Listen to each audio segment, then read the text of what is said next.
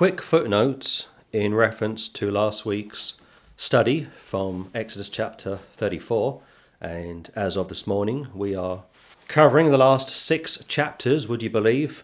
This will be month number 24, week number 109, and on average we are accumulating 56 minutes each broadcast. Last week we looked at Moses and the veil, and after a period of time the veil lost its shine, lost its gleam, and every Christian needs to be careful they don't lose their first love.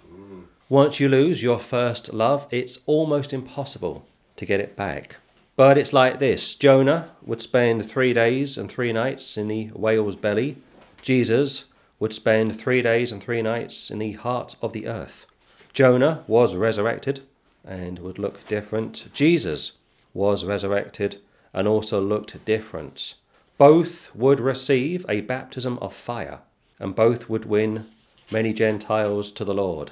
And I say that because if you think about what we've been looking at over the past 2 years, when the priest would sacrifice the animal, he would have to burn it, barbecue it, using one of today's words, before he would eat it.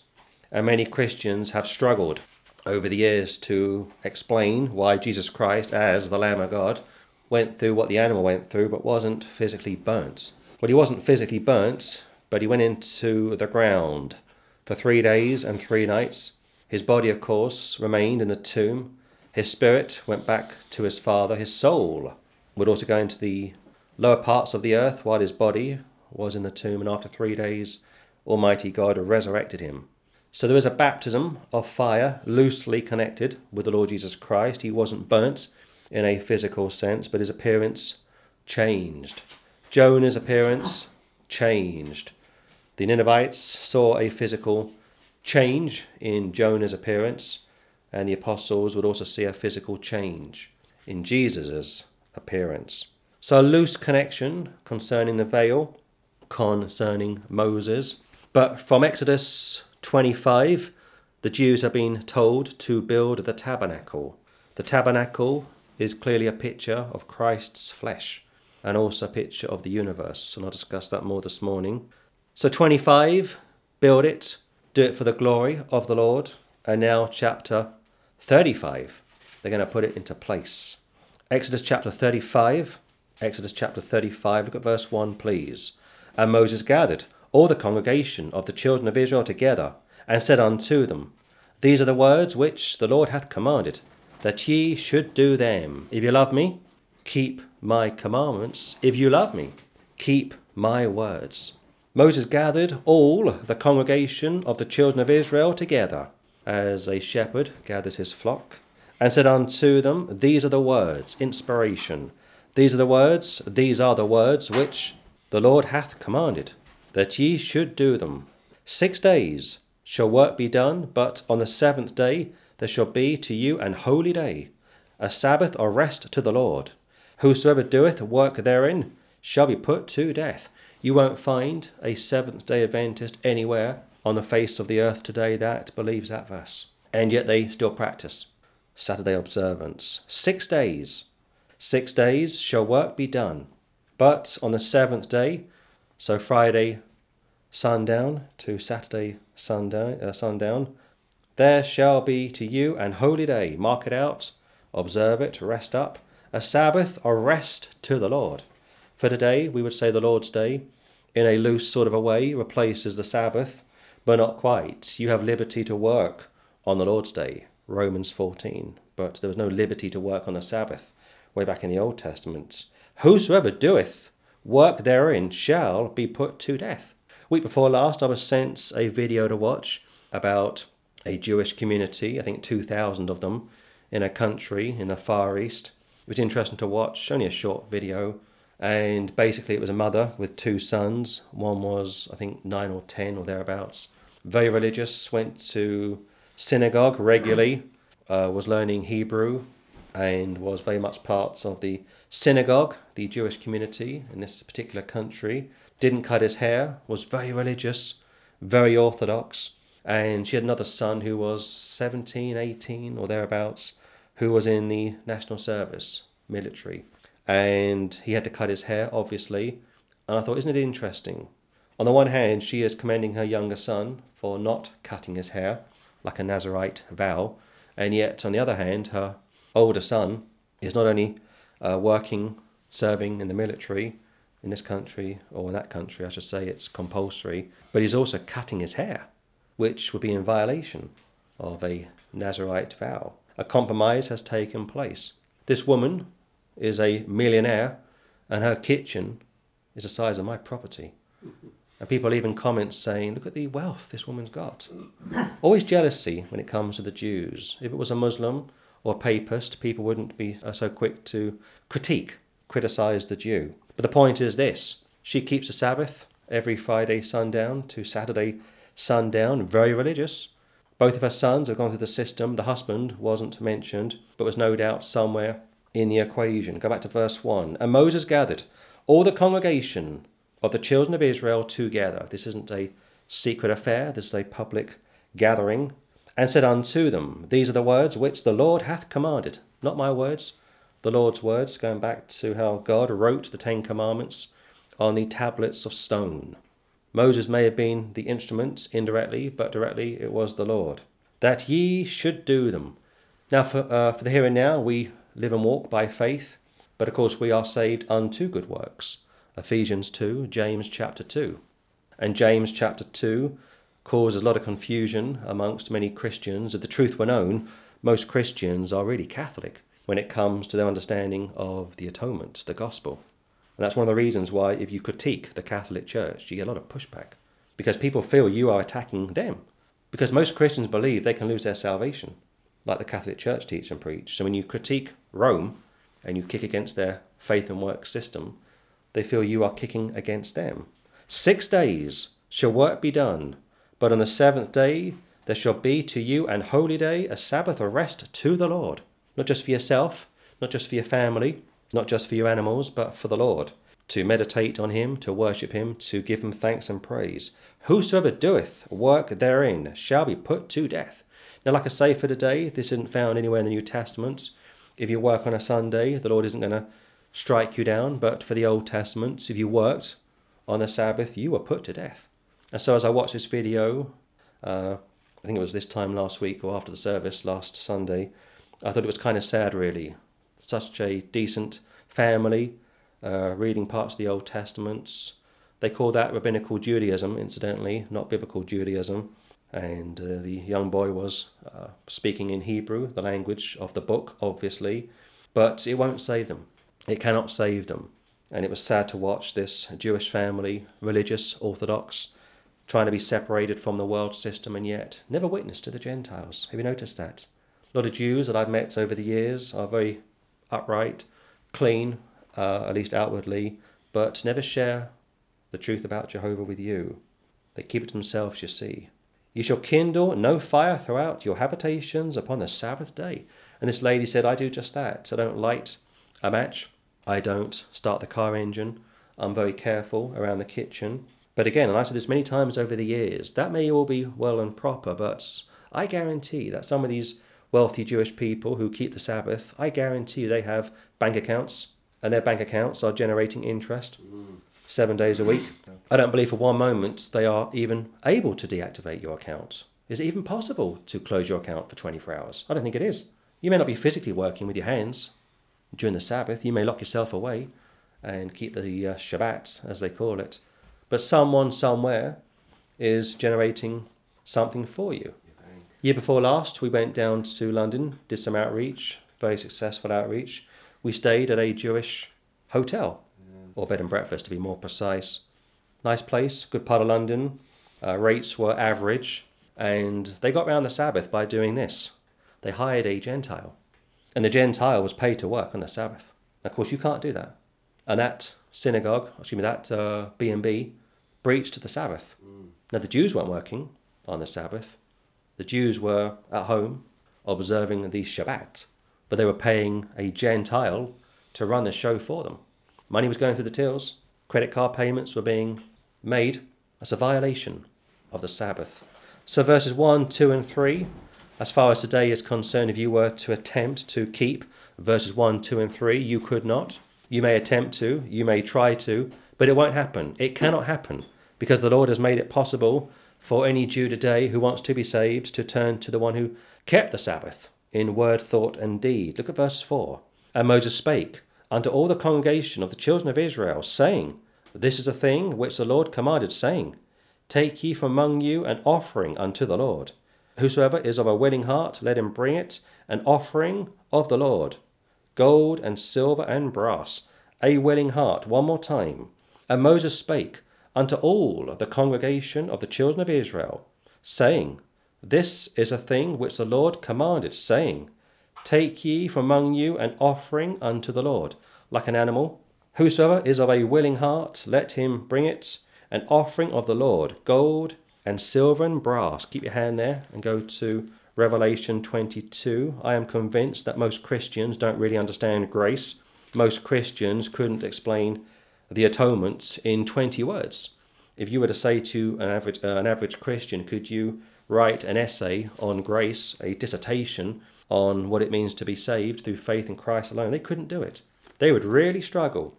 It's like this. If I said to you that you are saved by repentance, which is what most churches teach, I'd be going against the atonement. If I said to you, you are saved by saying a prayer, I am going against the atonement. If you could be saved by repenting, if you could be saved by saying a prayer, why would Christ have to come and die for you? Revelation 22, look at verse 17. And the Spirit and the bride say, Come, come. Spirit and the bride say, Come. Holy Ghost, body of Christ, bride of Christ. And the Spirit and the bride say, Come. This is also post the 1,000-year reign, incidentally. But we can read it and put it back into the church age. And the Spirit and the bride say, Come, come, come, come, come. And let him that heareth say, Come. Let those that hear it say, Come. They want you to also invite someone else to come to the Lord. Don't keep this to yourself. And let him that heareth say, Come.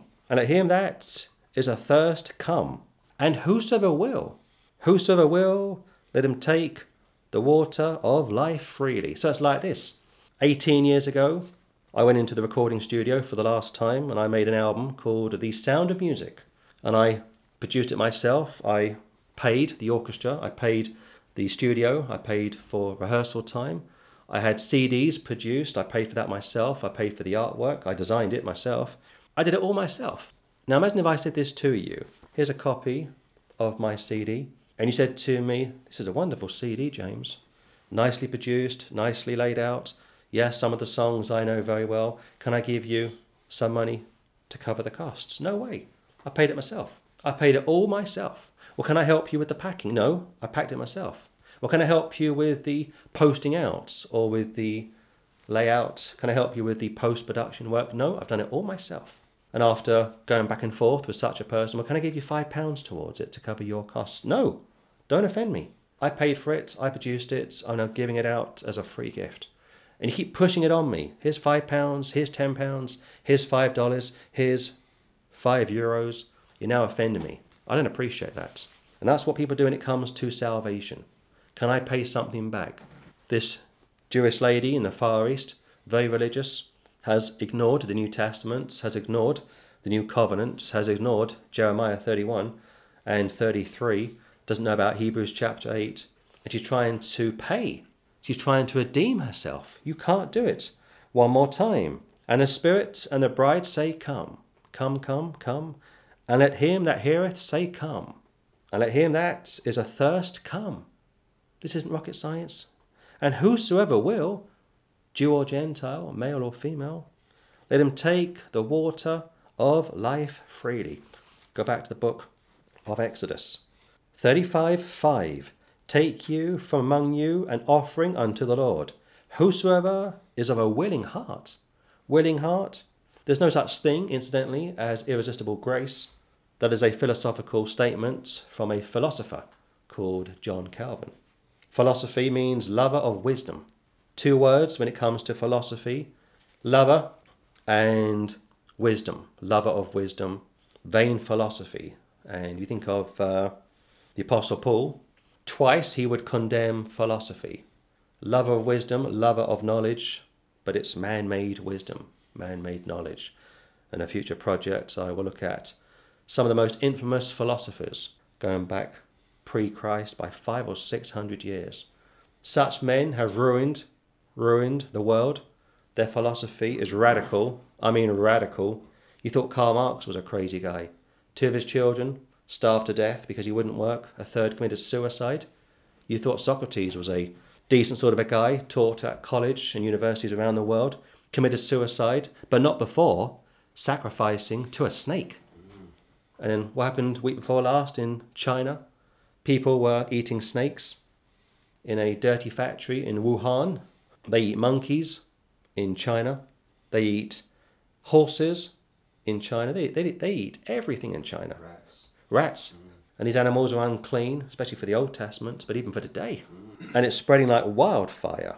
But it's a willing heart that he wants, 35:5. Let him bring it an offering of the Lord, gold and silver and brass. You can't surpass gold, obviously, and blue and purple and scarlet and fine linen, and goat's hair and ram skins dyed red, and badger skins and sheetin wood, and oil for the lights, and spices for anointing oil, and for the sweet incense, and onyx stones, and stones to be set for the ephod, and for the breastplate. So hold it there.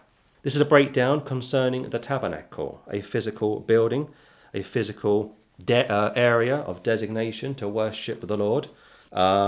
Keep your hand there and go to Hebrews chapter 1. So if you get a chance, do a dissertation for yourself. Write a 20-word essay about grace. What does it mean? Do you really understand it? I don't think most people actually do. And that's what makes it even more sad when you try and speak to people about grace. What does it mean? Well, I think I can lose it, or I think I've got to work for it.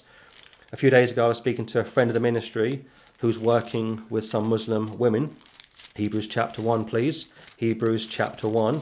Very religious Muslim women. They get up at 5 o'clock in the morning. They pray at 5 o'clock in the morning. They pray 5 times a day. They are very careful what they eat. They don't drink. They don't smoke. They don't do drugs. They don't have sex out of marriage. They don't watch television. They don't gossip. They aren't critical. They are almost spotless, almost sinless. Decent women. One of these ladies works 7 days a week. And as I was hearing about their religious activity, conduct, I thought of Cornelius from Acts chapter 10.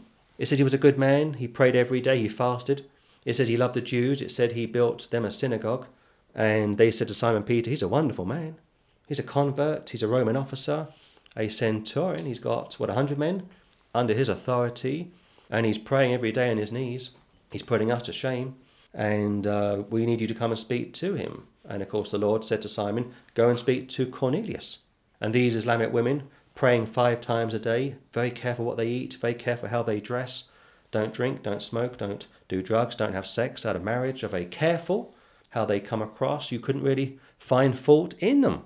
And Cornelius, similar sort of a guy, he's converted from paganism, he's now a Jew, praying on his knees throughout the day, 2 or 3 times a day, every day.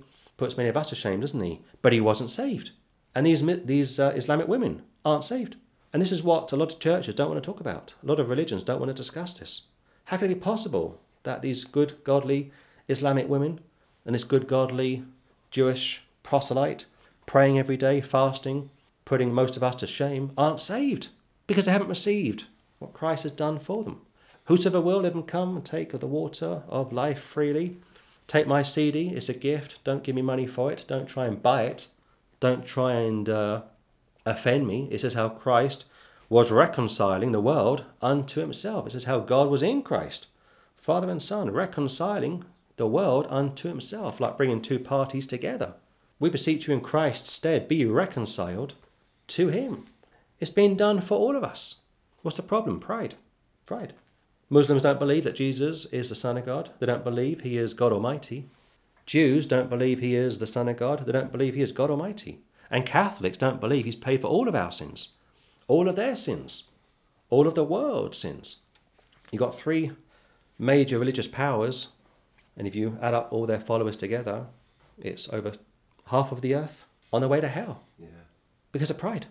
They will not receive what a Jewish carpenter did for them.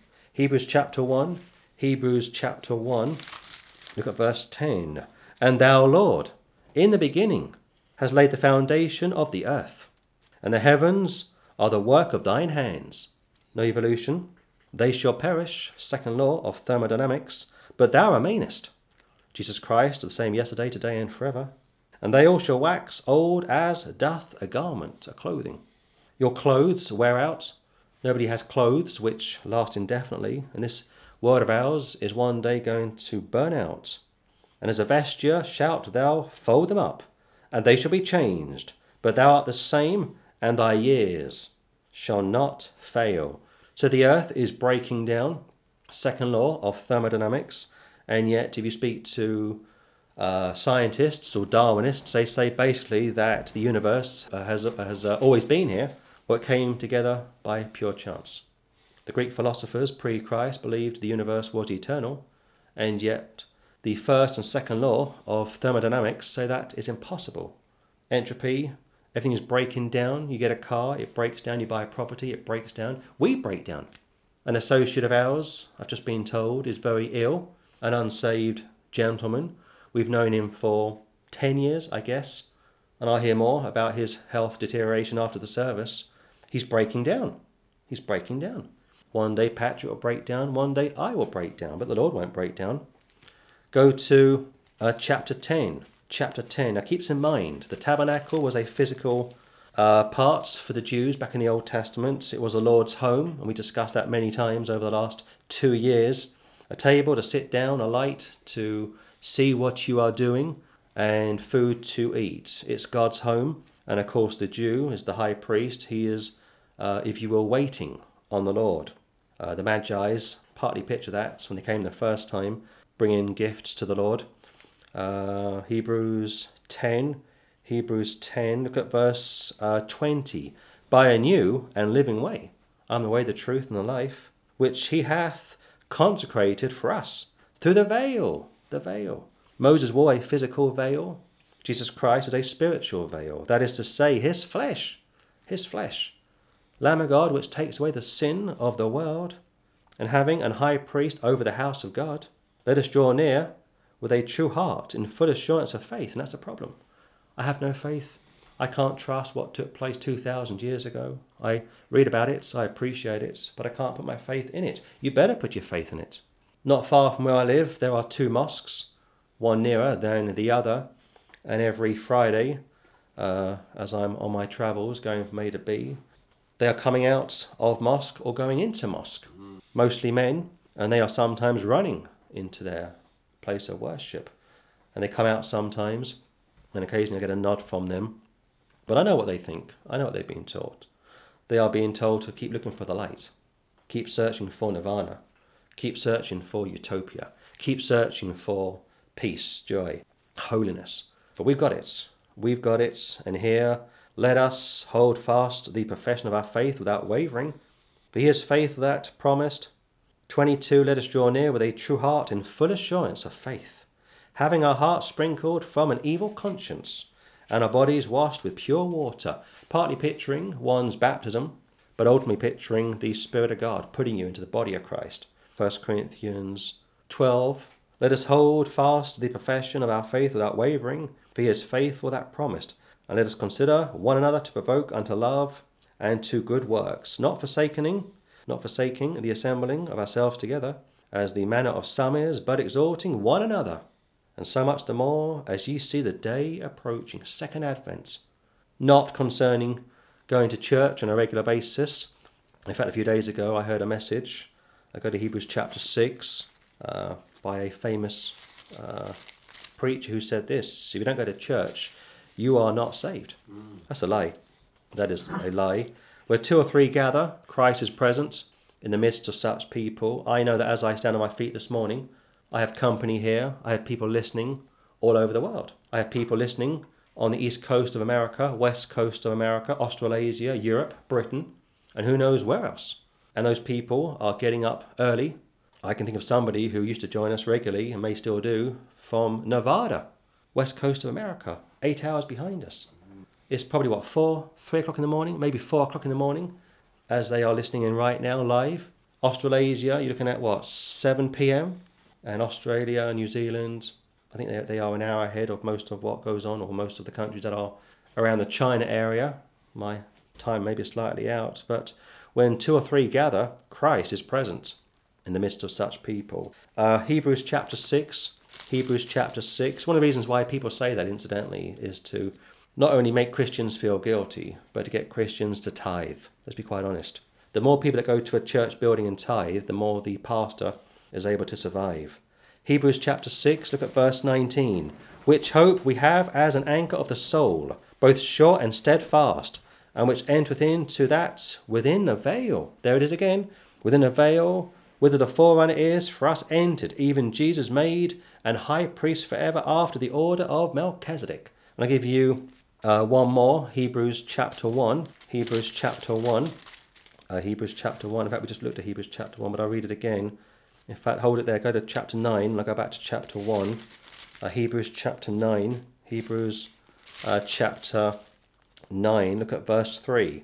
And after the second veil, the tabernacle, which is called the holiest of all, of which are the golden censer and the ark of the covenant overlaid round about with gold, wherein was the golden pot that had manna, and Aaron's rod that budded, and the tables of the covenants, and over it the cherubims of glory shadowing the mercy seat, of which we cannot now speak particularly, like out of time. Go back to verse 1, Hebrews chapter 1 again, and I'll try and pull all these verses together. Look at verse 10 again. And thou, Lord, in the beginning of time, he is eternal, of course, has laid the foundation of the earth 7,000 years ago, and the heavens, three heavens, are the works of thine hand. You want to glorify him, you want to worship him, give him thanks and glory for creating the universe and allowing us to be a partaker of this.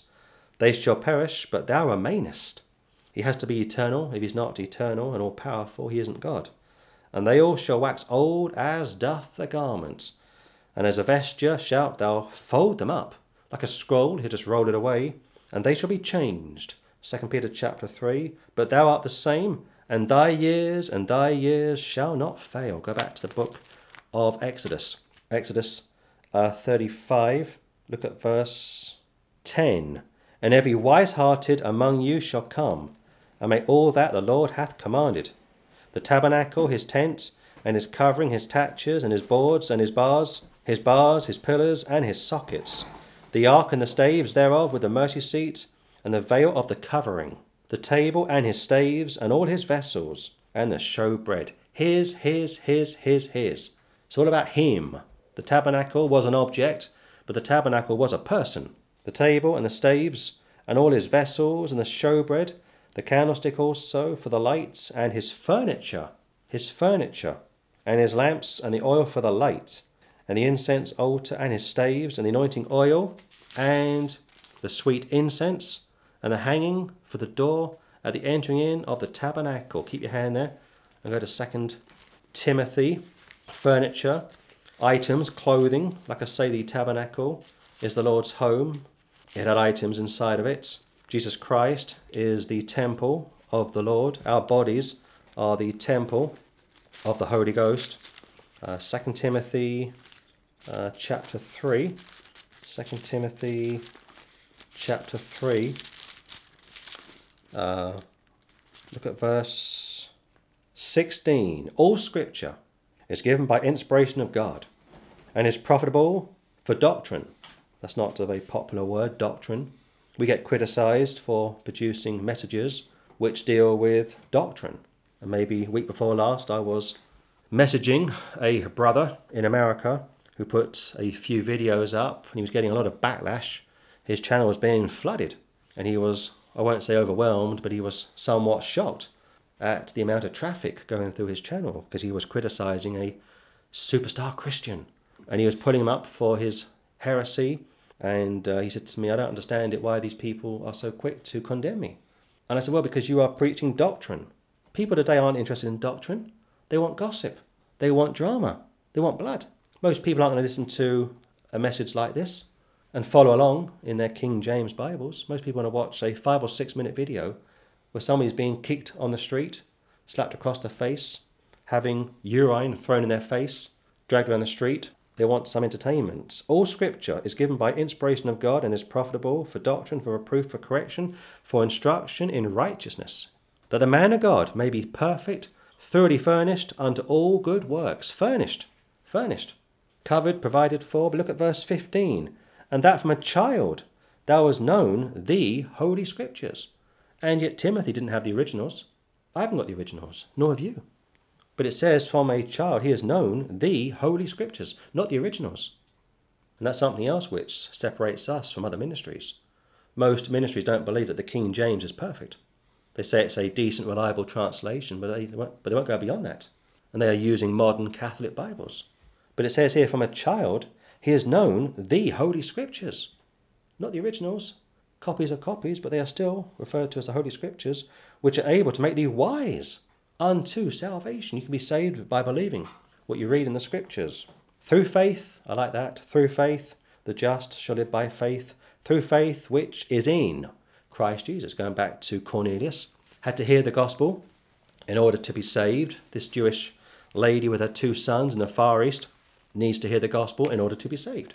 And these Islamic women, there are three of them, I think, and one is the eldest of the three, decent, upright, very good, professional, polite, so on and so forth, but is lost, all going to perish. And these people need to humble themselves and come to the cross. Let me say this very briefly, that when it comes to hell won't just be for murderers, rapists, paedophiles, adulterers, whoremongers, fornicators, sex perverts. It won't just be full of those people, liars, thieves, gossipers. It's going to be filled with religious people, praying 5 times a day, keeping the Shabbat, going to Mass. In fact, I am convinced that most of those in hell are going to be from the religious world. Yeah. It's terrifying. All Scripture, given by inspiration of God, is given. It's like a free gift. Everlasting life has been given to us, for God so loved the world that he gave. His only begotten Son. All Scripture is given by inspiration of God. It's been given. The atonement has been given. I had the CD produced myself, and I'm giving it to you as a gift. Scripture has been provided. Salvation has been provided. Profitable for doctrine, reproof, correction, instruction in righteousness, how to live right after you are saved. That the man of God, not the woman of God, that the man of God, the preacher, may be perfect, like complete, thoroughly furnished, completely furnished, like covered, like wrapped with the Lord's clothing, if you will, unto all good works. Go back to the book of Exodus, Exodus 35:16. The altar of burnt offering, with his brassen grate, his staves, and all his vessels, the laver, and his foot, the hangings of the courts, his pillars and their sockets, and the hanging for the door of the court, the pins of the tabernacle, and the pins of the courts, and their cords, the cloths of service to do service in the holy place, the holy garments for Aaron and the priest, and the garments of his sons to minister in the priest's office. So again, we are sons of God. We receive his imputation through faith in him alone, but it is possible that we could arrive at the judgment seat naked. A loss of life, loss of crowns and rewards, a terrifying thought. We could be saved 40, 45, 50 years, become barren, lose our first love, never repent of our coldness, lukewarmness. Revelation says how the Lord will spew you out of his mouth. And we arrive at the judgment seats with nothing to wear, and what can we do? What can we say? Paul says how every mouth will be stopped, and all the world will become guilty. 20, and all the congregation of the children of Israel departed from the presence of Moses. And they came every one whose heart stirred him up, and every one whom his spirit made willing. And they brought the Lord's offering to the work of the tabernacle of the congregation, and for all his service, and for the holy garments. Keep your hand there and go to 2 Corinthians. I'm almost out of time. 2 Corinthians. I'll give you 2 from 2 Corinthians. 2 Corinthians 8. 2 Corinthians 8, look at verse 1. Moreover, brethren, we do you to wit of the grace of God bestowed on the churches of Macedonia, how that in a great trial of affliction, the abundance of their joy and their deep poverty. Underline that in your Bibles if you have a Bible to hand. Their deep poverty. Not just poverty, their deep poverty. I believe there are more saved people in China than the UK and the US combined. One figure would suggest 80 million are saved in China out of 1.5 billion. Yep. Deep poverty, many of which are being held under house arrest, lockdown. Day before last, I think the figure was 56 million are suffering in China due to this coronavirus. 18 cities on lockdown. One British journalist said it's the equivalent of the entire UK being shut down. Abounded unto the riches of their liberality, for to their power I bear record, yea, and beyond their power, that they were willing of themselves, praying us with much entreaty that we would receive the gift, and take upon us the fellowship of the ministering to the saints. Entreaty meaning urgency. Give you one more and I'll close. Chapter 9, this will blow you away. 2 Corinthians chapter 9, when it comes to giving, and this will put you really on the spot. If you are saved, man or woman, and you aren't particularly generous, you don't do much for the Lord or his people, this will convict you, I hope. 2 Corinthians chapter 9, look at verse 7. Every man according as he purposeth in his heart, so let him give, not grudgingly or of necessity, for God loveth a cheerful giver. And God is able to make all grace abound toward you, that ye, always having all sufficiency in all things, may abound to every good work, as it is written, He hath dispersed abroad, He hath given to the poor, His righteousness remaineth forever. So if you want to give something, give it. God says you got it to give, and even if it hurts, give. He says whatever you are able to give, give. It says over in chapter 8 that they had poverty, deep poverty, and yet they still gave. The church in the West is spoilt. The church in the West is a selfish representation of Jesus Christ. The church in the East is doing a far better job. There are Chinese Christians who are on their knees this morning praying for their governments, and yet in the West, how many of us pray for our governments? On our knees. There are Christians in China who give to their communities to take care of others who are in desperate need.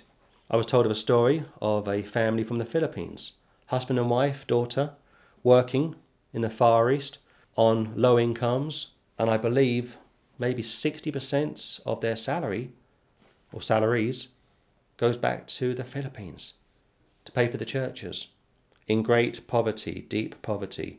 And those Christians in the Philippines are giving, no doubt, to others. Maybe 14, 15 years ago, I was supporting a church in the Philippines. And they wrote to me saying, or they emailed me saying, Brother James, please come to preach to us. And I looked online and I thought, are you near Manila? Yeah. Not Manila, like vanilla. And I thought, are you near Manila? I'll get it right in a minute. Manila. No, they were miles away. Miles away. It would be like a horse and a donkey ride going this way and that way. It was just miles away. And I had to say, I can't make it, brother such and such. It'll take me probably 3 days to reach you. That's no exaggeration. Yes, I would fly to Manila. They have an airport there. And make the long 2-day trip. I couldn't do it, so I had to give financially to compensate for my lack of ability to make it to the Philippines. So the whole point of these verses is to show you that the Old Testament saints gave to the tabernacle, and if you are saved, you should give to the Lord's testimony or to the Lord's temple, to the Lord's people today. I will explain more, Lord willing, next week. Exodus chapter 35, look at verse 20, please. And all the congregation of the children of Israel departed from the presence of Moses. So Moses was a one-off. If you are fortunate to know somebody who loves the Lord, takes a stand for the Lord, is faithful to the Lord. I don't mean perfect. I don't mean sinless. I don't mean impeccable. But someone who is at least consistent. You should mark such a person out and pray for such a person. And they came, every one whose heart stirred him up, and every one whom his spirit made willing. And they brought the Lord's offering to the work of the tabernacle of the congregation, and for all his service, and for the holy garments. So the Lord loves a cheerful giver, and we looked at 2 Corinthians last week, chapter 8 and chapter 9, and it speaks about those that were in deep poverty, and even such people that were in deep poverty were still able to give to the work of the Lord. Just last night, I was watching a documentary, 1929, long before World War II, of course. Edward, the Prince of Wales, went up to Northumberland, and that's just past Newcastle, if you care to know. And he was shocked with the amount of poverty. Floored him, totally floored him. Stanley Baldwin, the Prime Minister of the day, wasn't particularly happy that Edward went up to Northumberland, spent 3 days up there. And a lot of people back in 29 were saved, a lot of religion, and they were very pleased that the Prince went up and spent time with such poor people. And this goes back to the question, when does government step in? Does a government ever step in and deal with poverty? failure to deal with this, failure to deal with that. What is a good government? And I'll discuss that in a few more moments. 21 again, and they came, people of Israel, everyone whose heart stirred him up. The heart, on the one hand, is no good, and yet, on the other hand, you are reading about a group of people that are not regenerate. And yet our Calvinist friends say that man has no free will. Before I was saved, you said to me, if you were to say to me that man doesn't have free will, I would be shocked, bemused. You have to learn such a thing in seminary. And every one whom his spirit made willing, the spirit of man, they brought to the Lord's offering, to the work of the tabernacle of the congregation, and for all his service, and for the holy garments. So tabernacle is obviously connected to the Lord. Temple is obviously connected to the Lord. Our bodies are clearly, obviously directed to the Lord. And they came, both men and women, as many as were willing-hearted, and brought bracelets and earrings and rings and tablets, all jewels of gold. And every man that offered an offering of gold unto the Lord. Keep your hand there and go back to chapter 12. The Lord loves a cheerful giver. Just for the record, there is no justification in Scripture to tithe. I get sick and tired of hearing Christian preachers who should know better, on the one hand, teaching grace correctly and praise the Lord for such, and then turning around and saying, you better tithe. And if you don't tithe, you are stealing from the Lord and all that nonsense. If you can give, you should give, but don't feel that you have to give. Exodus chapter 12, look at verse 35. And the children of Israel did according to the word of Moses, and they borrowed of the Egyptians jewels of silver and jewels of gold and raiment. And the Lord gave the people favour in the sight of the Egyptians, so that they lent unto them such things as they required, and they spoiled the Egyptians. You think of a child who is spoilt, a spoilt brat, and here they took what was indirectly theirs. They'd worked 400 plus years for the Egyptians, worked day and night, go back to chapter 35, and now it's time to pay up basically. 22 again, and they came, both men and women, as many as were willing-hearted. But again, there's no free will if you speak to Calvinists. Calvinists say that man is born in a fallen state, which of course he is, and they call that total depravity, but there's no such thing. Or total inability, but there's no such thing. If you aren't saved, yes, you are just that, lost, dead, without Christ in the world. But that doesn't mean you can't do, or you can't pick right from wrong, you can't choose good or evil. That is a flawed fallacy. Brought bracelets, earrings, rings, tablets, jewels of gold, from chapter 12. And every man that offered an offering of gold unto the Lord. Keep your hand there and go to Matthew chapter 2. So here's the context.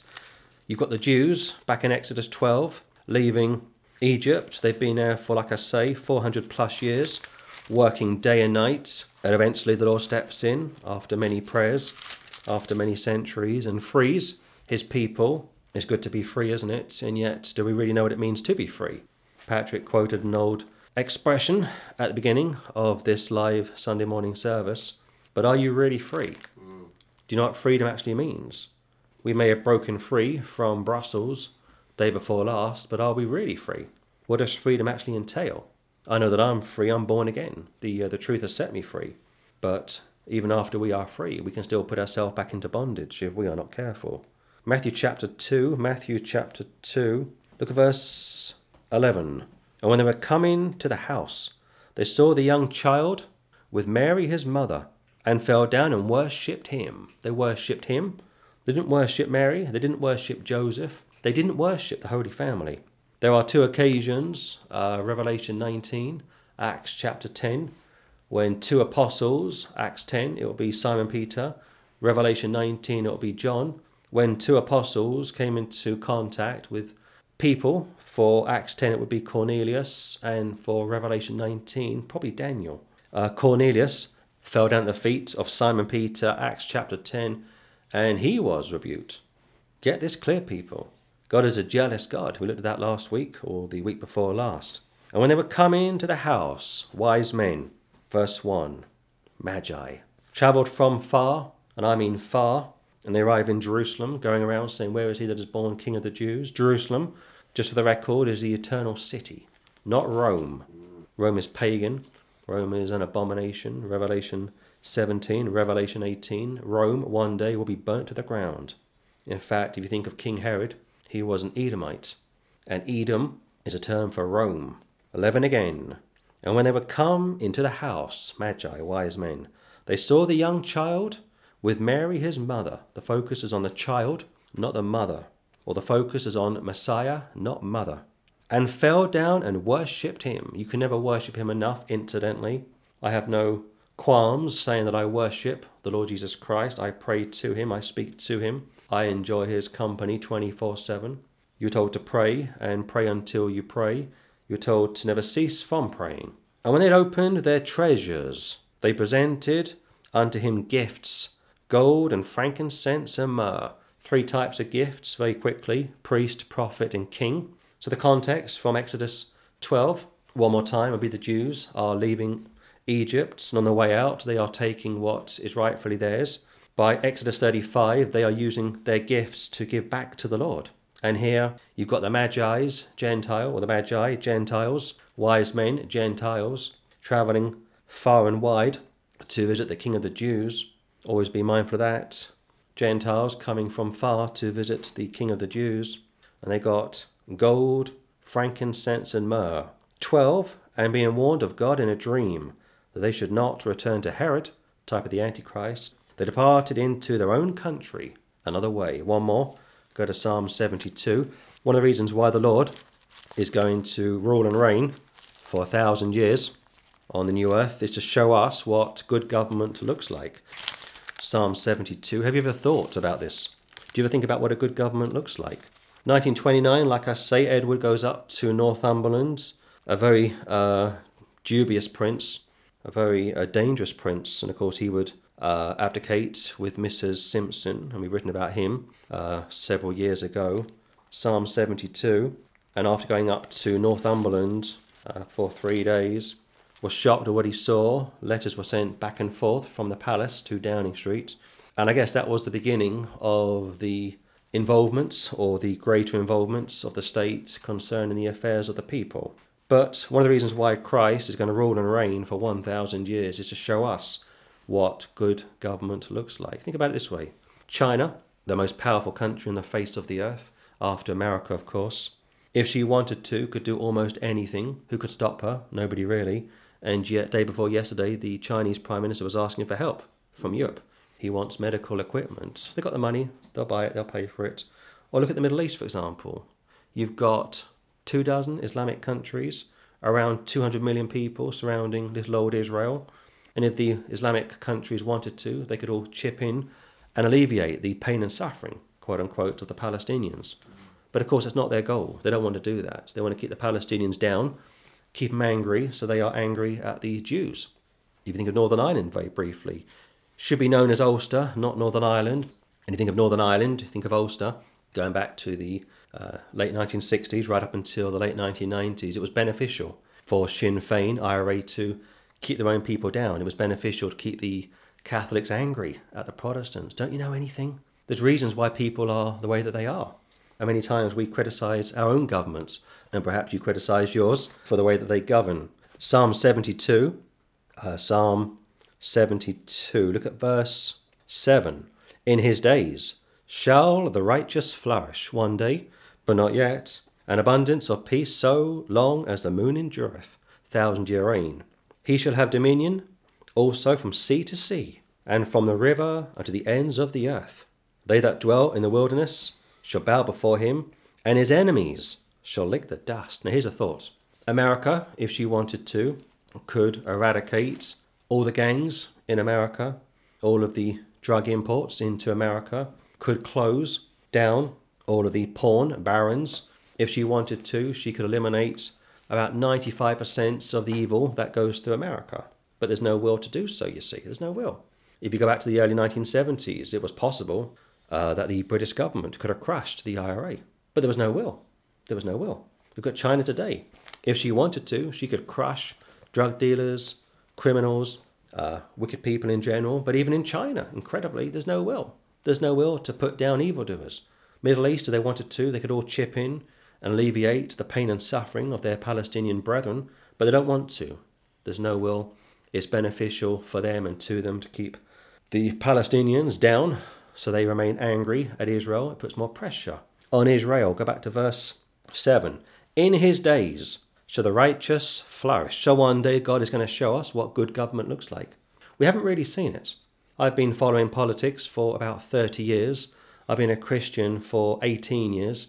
And I think I know a bit about how this world works. But if you were to say to me, can you show me a good government? I'm not sure that I could really do so.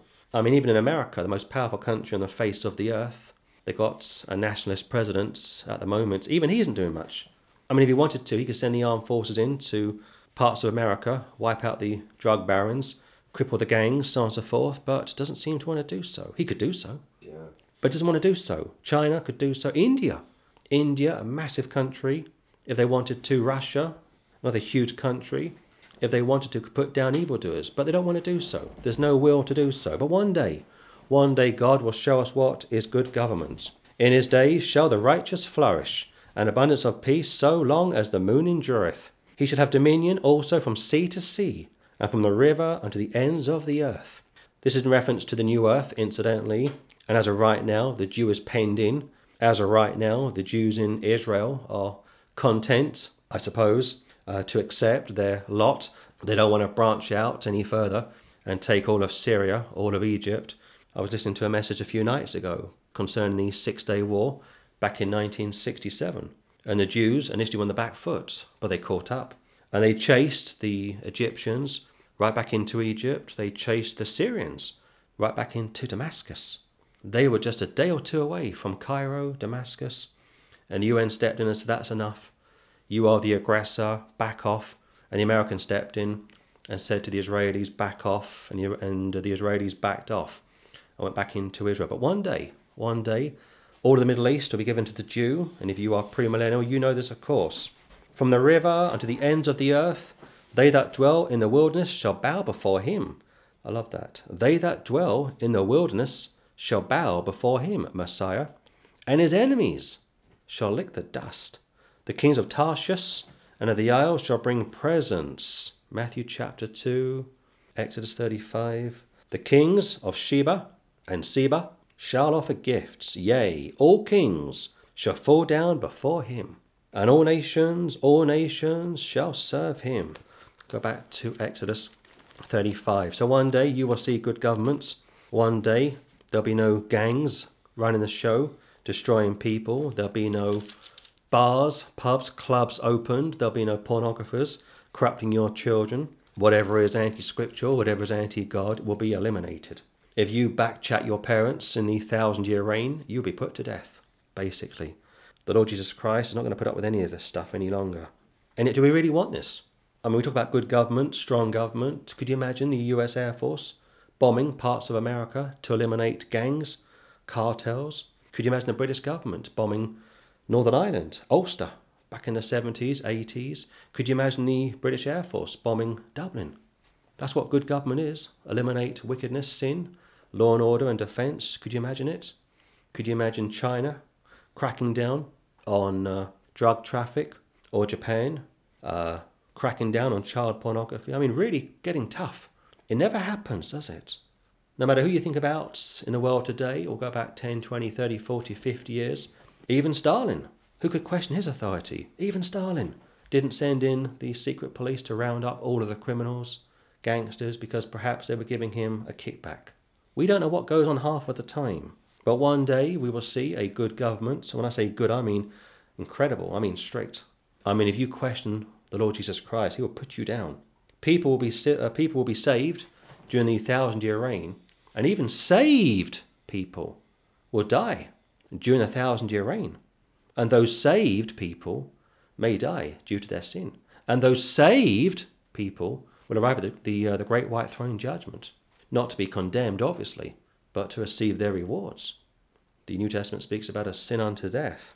Exodus 35:23. And every man with whom was found blue and purple and scarlet and fine linen, and goat's hair, and red skins of rams, and badger's skins, brought them. Every one that did offer an offering of silver and brass brought the Lord's offering. And every man with whom was found sheet and wood, for any work of the service brought it. And all the women that were wise-hearted did spin with their hands, and brought that which they had spun, both of blue, and of purple, and of scarlet, and of fine linen. And all the women whose hearts stirred them up in wisdom spun goat's hair. So the women are obviously using their hands to do the heavy lifting to some extent. And yet, allow me to say this. If you think about people today, if you think about famous tailors, famous designers, famous architects, famous engineers, famous creators, they are all men. All men.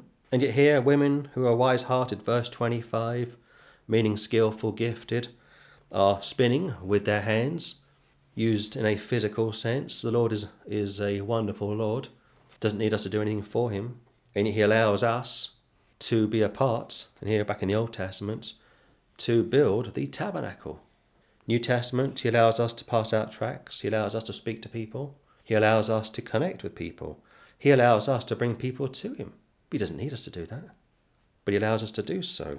All the women that were wise-hearted did spin with their hands, 25, and brought that which they had spun, both of blue and of purple and of scarlet and of fine linen. Fine linen, good clothing, lasts indefinitely. And all the women whose heart stirred them up in wisdom spun goat's hair. So the belief that man has no free will is foreign to Scripture, has come from the minds of people like Augustine, a wicked, deplorable Catholic who said it was okay to murder non-Catholics. And yet Augustine is held up as a great man of God in apostate Protestant seminaries. Martin Luther would also pick up this nonsensical belief that man doesn't have a free will. And Martin Luther was a monk, a senior monk in Germany. It's been said he was papal material. He was highly thought of in Rome before he went over to Protestantism. And he regurgitated the nonsense from Augustine. John Calvin, the French philosopher. Always be mindful of philosophers. One of my future projects is to expose philosophy, lover of wisdom. But what is the wisdom? It's man's wisdom. And the rulers brought onyx stones and stones to be set for the ephod and for the breastplate concerning the high priest, type of the high priest today, Jesus Christ. And spice and oil for the light and for the anointing oil and for the sweet incense. Incense, if you think of the Tridentine Mass up until 1964, if you were a Roman Catholic anywhere in the world and went to Mass on a regular basis, you would partake of the Tridentine Mass.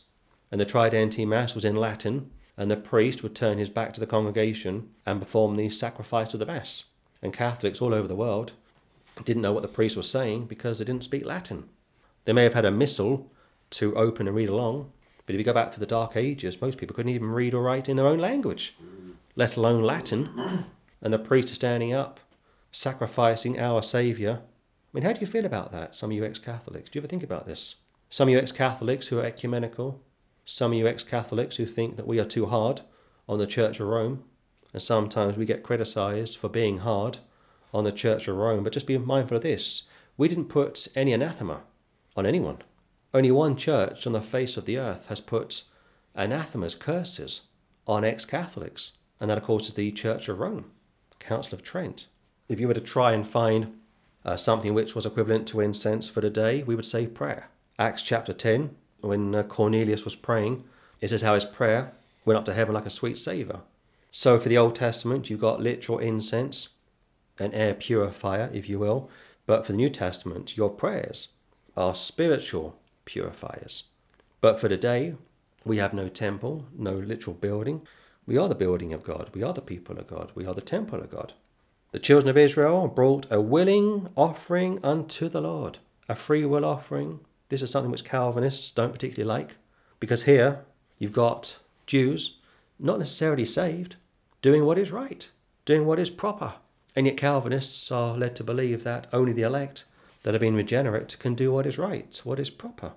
And yet here, children of Israel brought a willing offering, no coercion, unto the Lord. So again, the tabernacle is connected to the Lord, the temple is connected to the Lord, and as of right now, our bodies are connected to the Lord. Greater than Solomon, greater than the Sabbath, greater than the temple. Who do you think you are? We know your parents, we know your siblings. You are a blasphemer. Round him up, interrogate him, slap him across the face, spit in his face, so on and so forth. jealousy, envy, whose heart made them willing to bring for all manner of work, which the Lord had commanded to be made by the hand of Moses. This is a wonderful text to speak about this morning concerning giving. And yet I'm afraid to say that sometimes people will abuse these passages. I was sent a video to watch 2 days ago. I haven't watched it all of it yet. I watched a bit of it. An American preacher. I know of him vaguely. I've seen some of his videos in the past, and I watched what was sent to me, and I clicked on the link, and the first 2 seconds was, please donate here. Hadn't even heard the message. Hadn't even seen the guy. And the first thing he wanted you to see was, please donate here. Please give here. That's a scourge of modern Christianity. And they all do it, incidentally. I've spoken about this in the past, and I named many names, mostly American preachers, but some non-American preachers. You go onto their websites, and you get page after page after page about such and such is into this, and such is into that, and such has written this book and that book, and such works very closely with his wife. Daughter and son, family affair, you see. And you scroll through these websites, page after page after page, and not one message about how to be saved. Incredible, isn't it?